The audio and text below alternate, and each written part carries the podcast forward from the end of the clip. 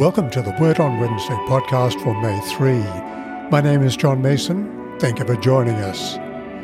Glen Scrivener's recent book, The Air We Breathe, compellingly explores the way that Christianity has shaped the moral values of the West. It's a book for those who believe and those who don't know what to believe. It especially awakens those of us who believe to why we need God's strength to honour Him in our lives as well as promote him afresh. Yet how often are we silenced through our fears, forgetting what the Bible reveals about Jesus Christ? John chapter 14, verses 1 to 14. Do not let your hearts be troubled. Believe in God, believe also in me. In my Father's house there are many dwelling places. If it were not so, would I have told you that I go to prepare a place for you? And if I go and prepare a place for you, I will come again and will take you to myself, so that where I am, there you may be also. And you know the way to the place where I am going. Thomas said to him, Lord, we do not know where you are going. How can we know the way? Jesus said to him, I am the way and the truth and the life. No one comes to the Father except through me. If you know me, you will know my Father also. From now on, you do know him and have seen him.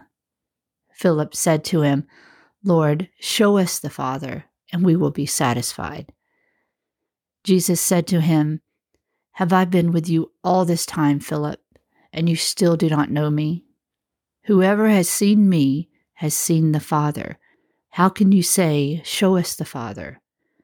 Do you not believe that I am in the Father and the Father is in me? The words that I say to you, I do not speak on my own, but the Father who dwells in me does his works.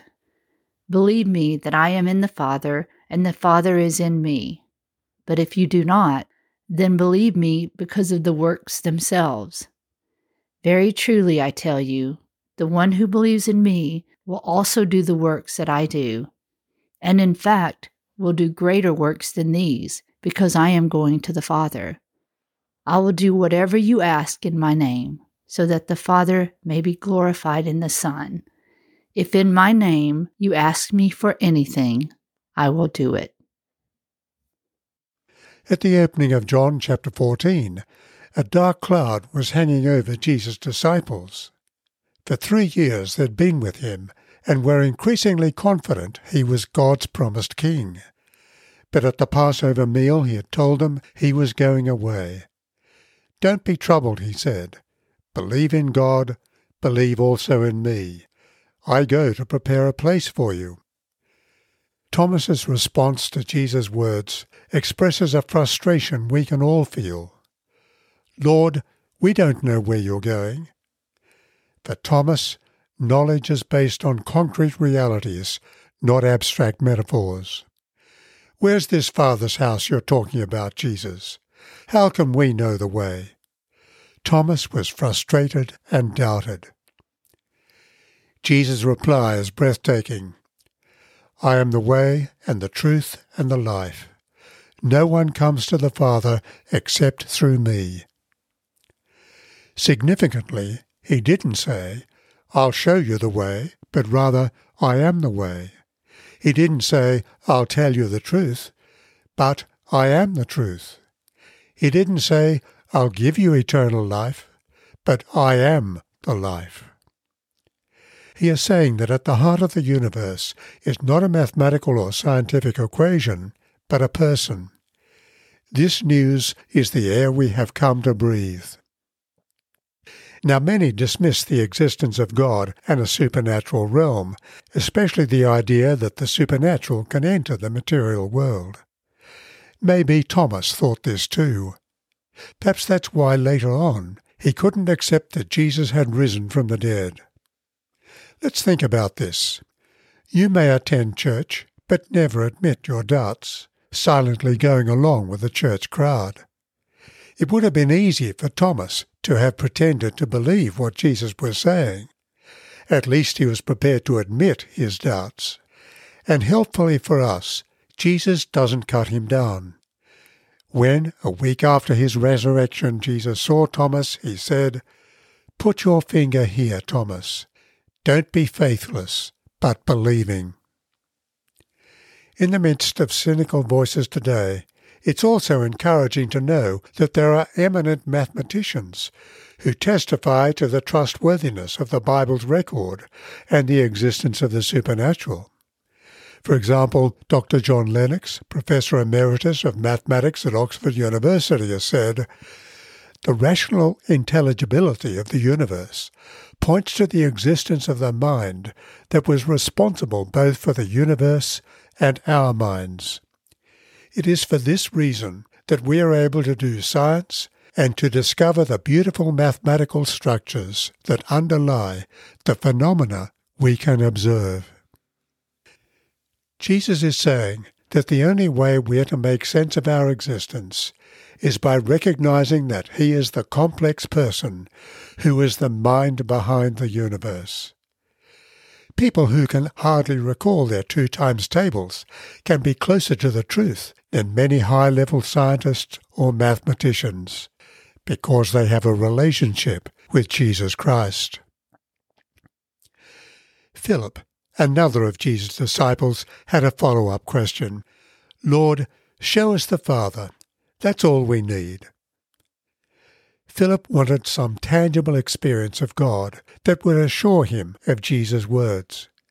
He may have wanted a special appearance of God, such as Moses experienced at the burning bush that we read about in Exodus chapter 3.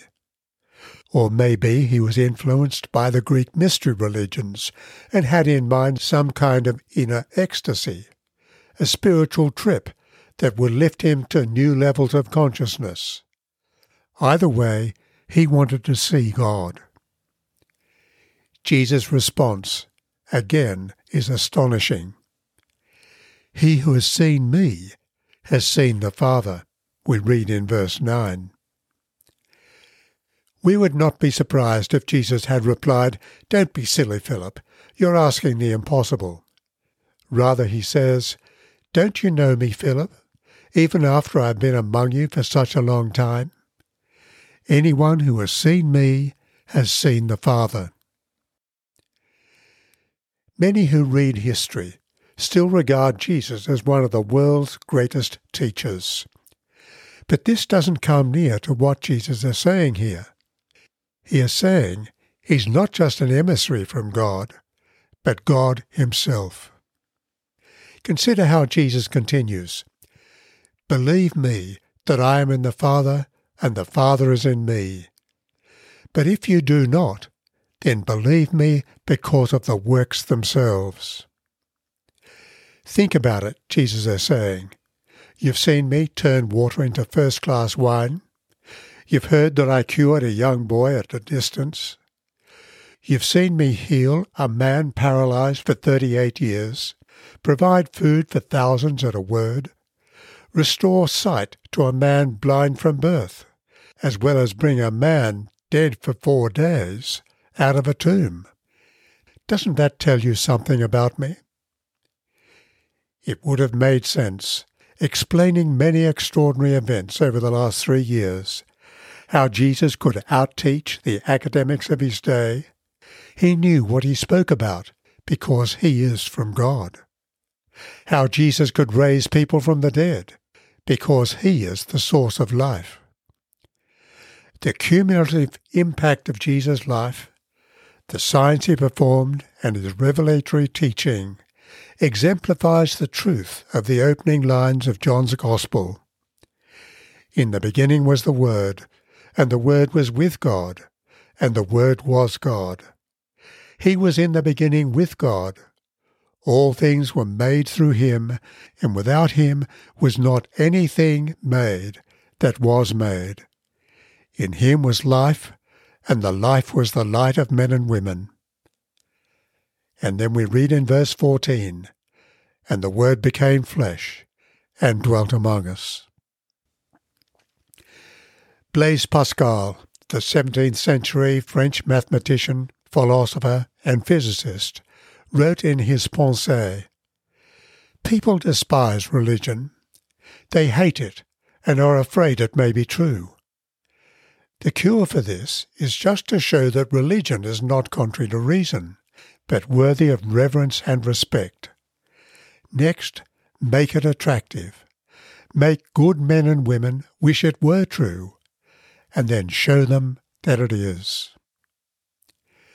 To rephrase Glen Scrivener's words, is this the air you breathe? So let me pray. Almighty God, you show to those who are in error the light of your truth, so that they may return into the way of righteousness. Grant to all who are admitted into the fellowship of Christ's service that we may renounce those things that are contrary to our profession, and follow all such things as are agreeable to it, through our Lord Jesus Christ. Amen. People involved in this week's podcast are John Mason, speaker and writer, and Carol McCormick, a member of Emmanuel Anglican Church, New York City. Prayers are from an Australian prayer book 1978.